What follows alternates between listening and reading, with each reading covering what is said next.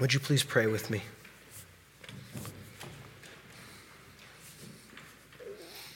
Our Father and our God, as we come to you this morning to hear from your word, we recognize that we are ill equipped to do it on our own. And so we ask that you would do what only you can do, and that by the ministry of your Spirit, you would speak to your people this morning. All glory, honor, and praise be to you, Father, Son, and Holy Ghost, one God now and forever. Amen. In 2016, Ryan Green, a Christian and a video game designer, released a game entitled That Dragon Cancer. The game retells the story of Ryan's own son, Joel, three year battle with terminal cancer. Joel was one when he received his diagnosis. It is a beautifully animated game. It masterfully tells this story of, of an unimaginable tragedy. It is haunting, poetic, childlike, often winsome, and deeply, deeply saddening. Ryan explores how his other children relate to Joel, the real practical struggles of their everyday life, how he and his wife respond to the doctors telling them that, that their one year old will never reach adulthood, the joy of successful surgeries and chemotherapy treatments, and the crushing despairs of remission. In a scene where, where they receive Joel's final diagnosis, the player has a, a, speak and say in front of them. You know, one of the things you pull the string and it goes around, the cow says, Moo. Except instead of an animal, it's two different doctors' faces and, and Ryan and his wife's face. And the, the player cranks the handle and it spins around and it lands on one of the faces of the people having the conversation. So the camera shoots to their perspective, and now they deliver their line. And then it goes back, and the speak and say goes again. And, and the dialogue is delivered this way. In this scene, Ryan prays to God, expressing his doubt. While playing this game, for his YouTube channel. The most popular YouTuber in the world, in this scene, responded to Ryan's prayer by saying, That's how you know there's no God. If God was real, kids wouldn't get cancer. It's these two disparate ways of thinking that our passage deals with today. Our passage will show us that Jesus comforts those who doubt but confronts those who demand. Jesus comforts those who doubt, but confronts those who demand. And in three movements. First, the miraculous Messiah, verses 2 through 6. Second, the prophesied prophet, verses 7 through 15. And third, the incredulous crowds, verses 16 through 19. The miraculous Messiah, the prophesied prophet, and the incredulous crowds. Let us begin with the miraculous Messiah. Verse 2. Now, when John heard in prison about the deeds of the Christ, okay, I apologize already, but we have to pause here and just get our, our bearings for where we're at in the story. So, this, this John, of course, is John the Baptist. He was the, the prophet who lived in the desert, wore a camel hair clothing, ate locusts and honey and he's imprisoned. He was arrested by Herod Antipas, who's the, the tetrarch, the, the ruler under the Romans of, of this particular area of Israel. And after he gets arrested, he hears about the ministry that Jesus is going around and doing. He hears that Jesus is casting out demons and he's healing sick people and he's preaching good news. So word gets back to John. So back to our text, he sent word by his disciples and said to him, that is Jesus, Are you the one who is to come, or shall we look for another? Wait, what? Shall we look for another? Sh- shall we look for another? This is from the man who, before he was even born, leapt in his mother's womb when the pregnant virgin approached. This is from the man who said of Jesus, Behold the Lamb of God who takes away the sins of the world. This is from the man who baptized the Christ and heard the Father declare, This is my well beloved Son in whom I am pleased. This is from the man who saw the Holy Spirit descend on Christ as a dove. Shall we look for another? How can he ask that?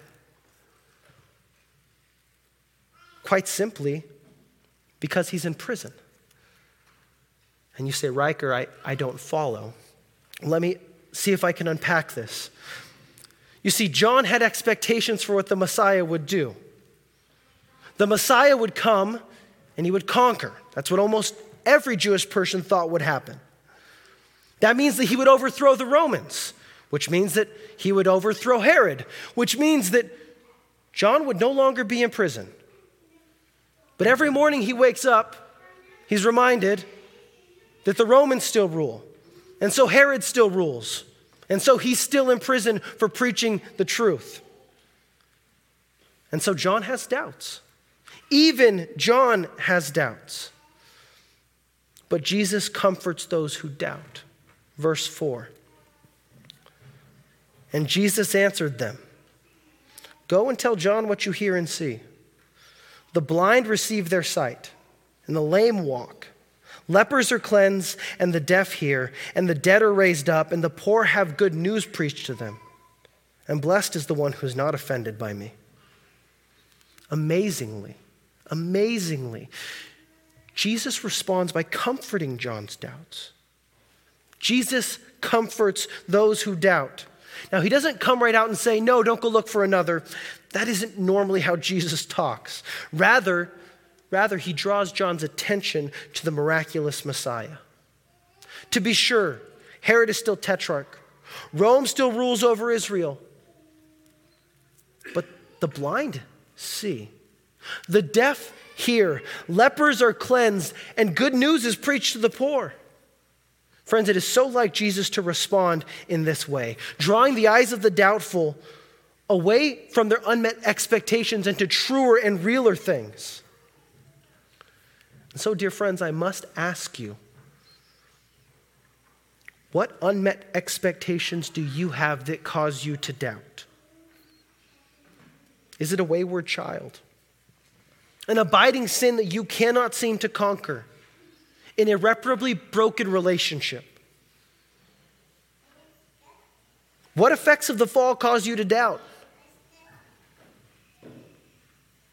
Maybe it's just the, the grandeur of all of it. That, that your sin, that you hate, that you see hurting people that you love, your real experienced sin is actually forgiven. Really and truly forgiven and gone.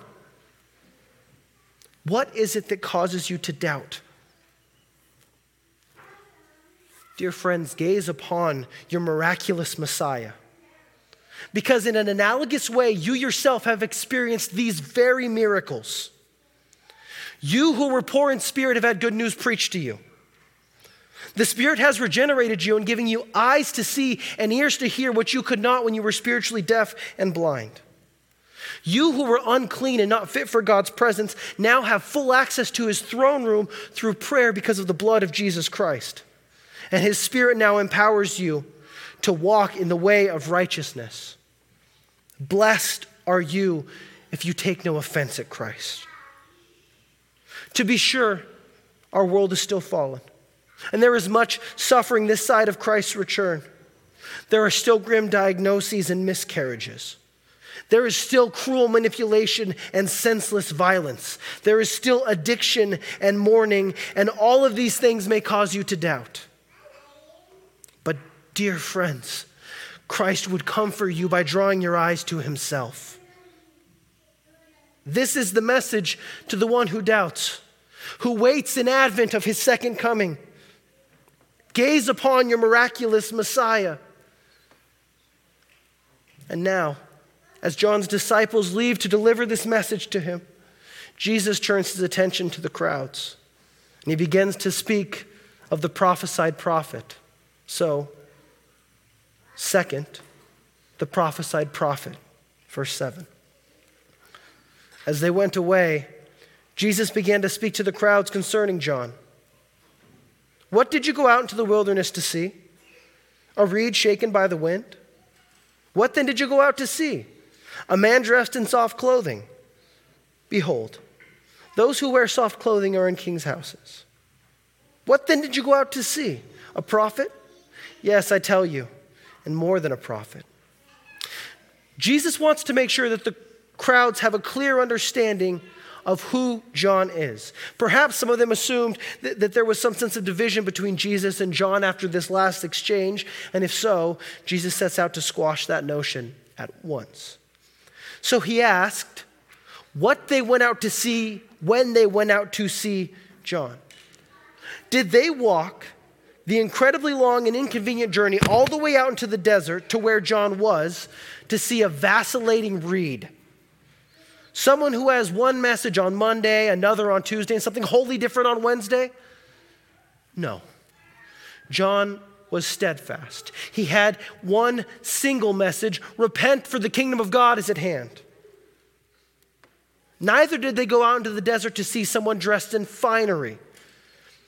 People who wear fine clothes don't live in the desert. You're not going there to see something nice. No, they went out to see a prophet. But more than that, the prophesied prophet. In spite of his doubts, that is still who John is.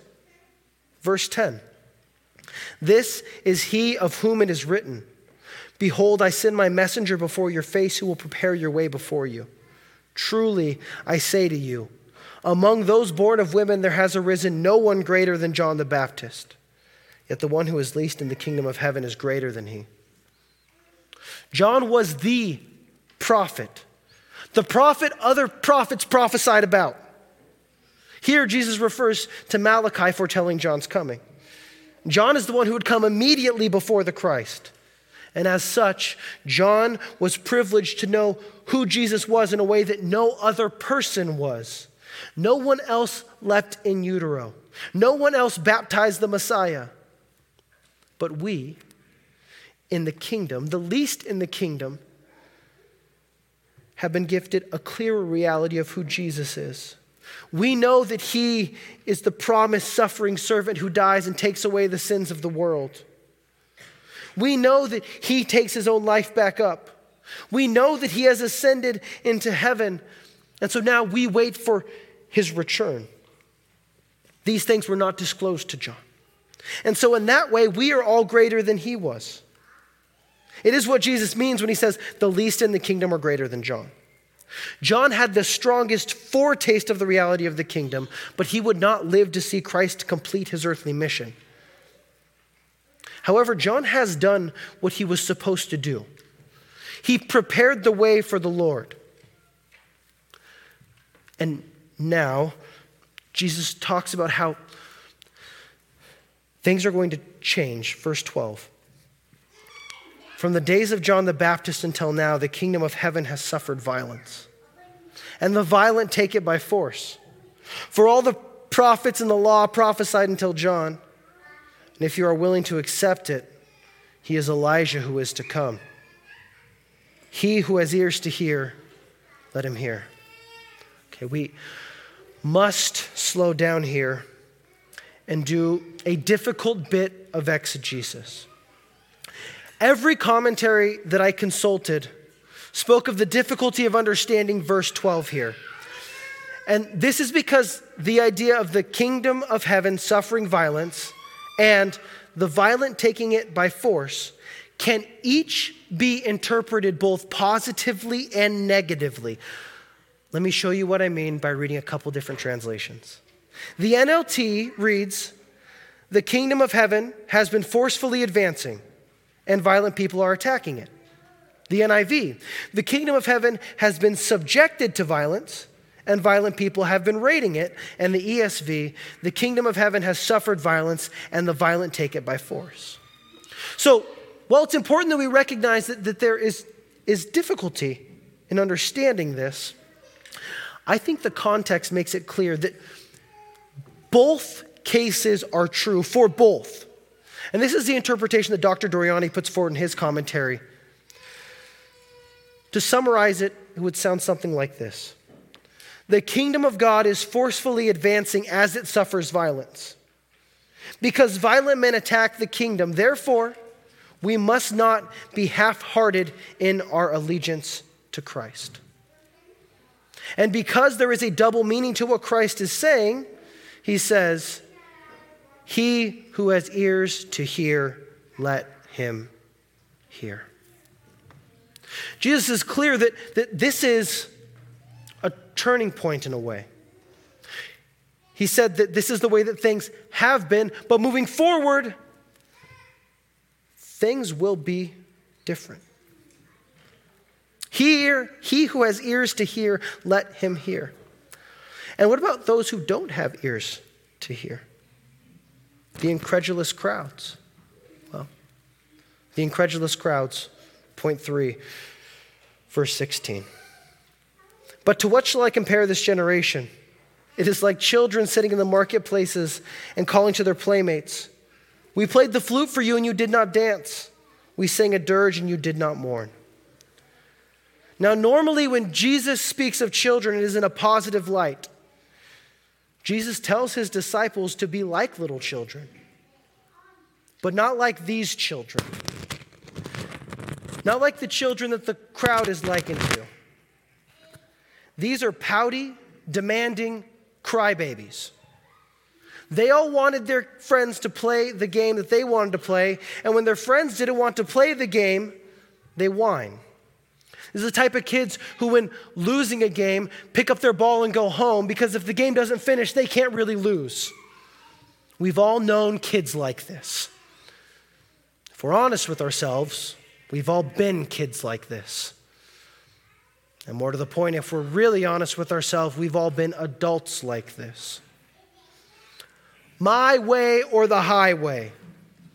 Absolutist about ridiculous things that serve no purpose other than to make us feel like we are in control. But here's the problem, friend you are not in control. Oh, sure, you can manipulate people around you, and they might do what you want them to do but you can't actually control anything. And if it hasn't yet, there will come a day when you play your flute and no one dances. You sing your dirge and no one mourns. You make all the demands you want, but no one listens because you have burned all your equity with your previous demands. And this is true enough in normal human relationships. But Jesus here is talking about how the incredulous crowds responded to himself and to John. Verse 18 For John came neither eating nor drinking, and they say, He has a demon.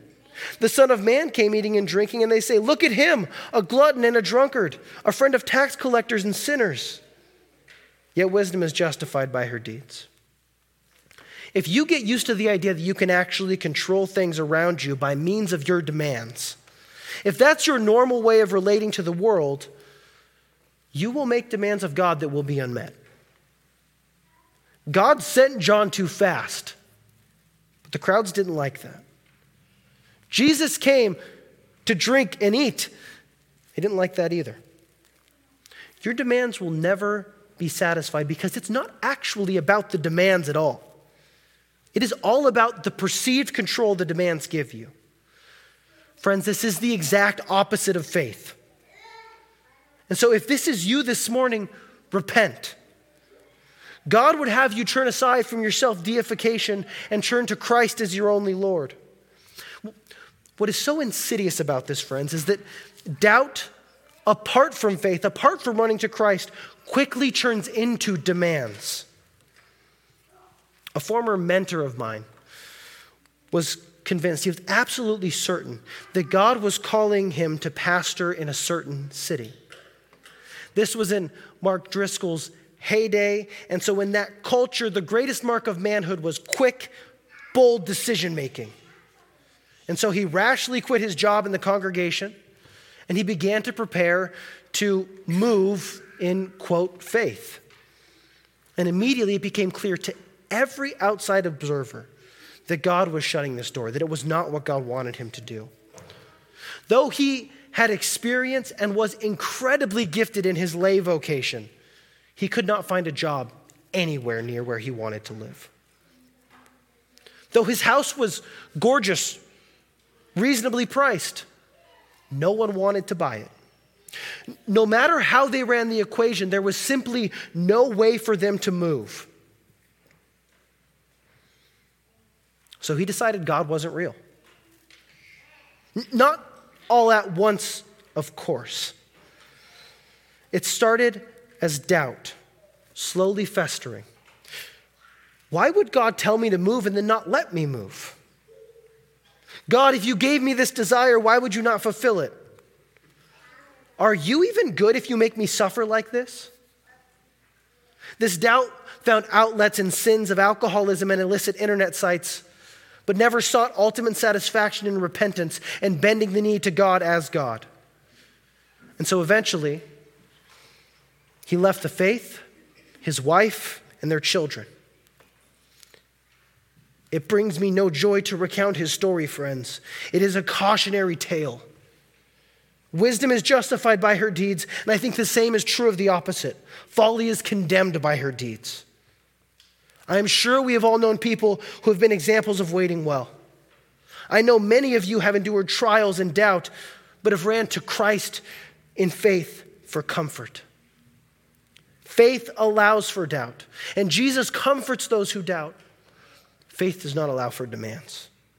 Because any demand that we would make of God, telling God, God, if do this or you're not really God, is actually us saying, God, do this or I'm not really God. So, guess what? He's not going to do it. It's why Jesus confronts those who demand. In this season of Advent, as we look back on Israel's waiting for their Messiah, as we ourselves wait for his return, as we do that, when, when we do anything, it can be so easy to doubt that these things will ever happen. Will Christ ever come back? Was he ever really here? Is any of this true? Friends, when you have these doubts, cry out to God Lord, I believe, help my unbelief. It is not a matter of gritting your teeth and enduring. That isn't what waiting well means. So, would we be a people marked by an honest and humble faith that runs to Christ with our doubts and repents of our demands? Would you please pray with me? Our Father and our God, would you comfort those who doubt? And give them rest in our advent of Christ's return? Would you convict those who demand and would they repent and honor Christ as Lord? We ask this in his name. Amen. Friends, as we respond to the preaching of God's word, would you please stand as we recite what we believe?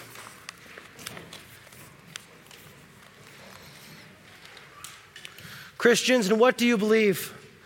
I believe in God the Father Almighty, maker of heaven and earth, and in Jesus Christ, his only Son, our Lord, who was conceived by the Holy Spirit, born of the Virgin Mary, suffered under Pontius Pilate, was crucified, dead, and buried.